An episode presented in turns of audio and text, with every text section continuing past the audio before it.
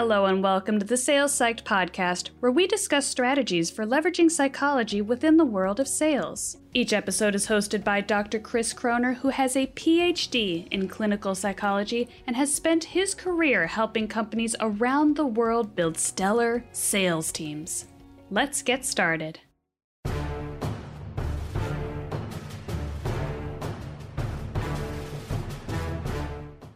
Dr. Chris Croner here. In today's episode, we're going to talk about a real story from one of our clients who was actually on the buy side of a sale, but learned a valuable lesson about the power of humility from a master. Our friend was trying to buy a new Lexus. Lexus is well known for its quality across the board, including its vehicles, its service, and even the buying experience itself. But Unfortunately, he ran into a dealership and a salesperson who must not have gotten the memo because the salesperson, instead of being respectful, came across as super casual and borderline flippant.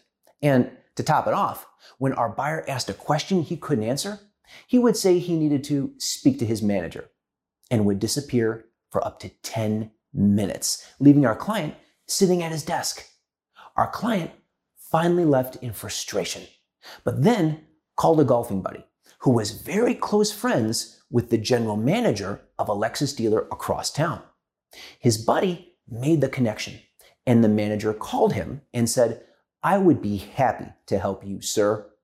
And they started talking. The change in attitude was startling. Not only much more immediate and upbeat, but our client noticed that the GM constantly used the word sir and also used our client's formal name when conversing. When our client went over to the dealer, he was greeted outside by the GM, who continued to constantly use the word sir. Of course, our client figured he'd be turned over to a salesperson, but the GM personally closed the deal and then walked him over to the administrator for paperwork. But he never left him alone for long. Here's where this comes home. In talking to the administrator, our client learned that this particular general manager not only ran this huge dealership, the largest in the region, but was also running a second major dealership Lexus had asked him to step into to elevate.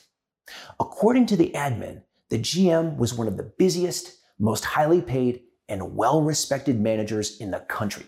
And yet, he took the time to handle a personal reference himself and despite his esteemed status and accomplishments, showed remarkable humility in dealing with our client throughout the process, constantly elevating his self esteem with the simple courtesy of sir, as well as using our client's formal name.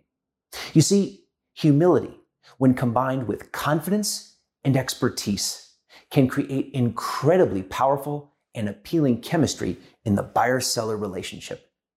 Our GM obviously lives by this credo, which is one of the reasons he's become a superstar in the automotive world.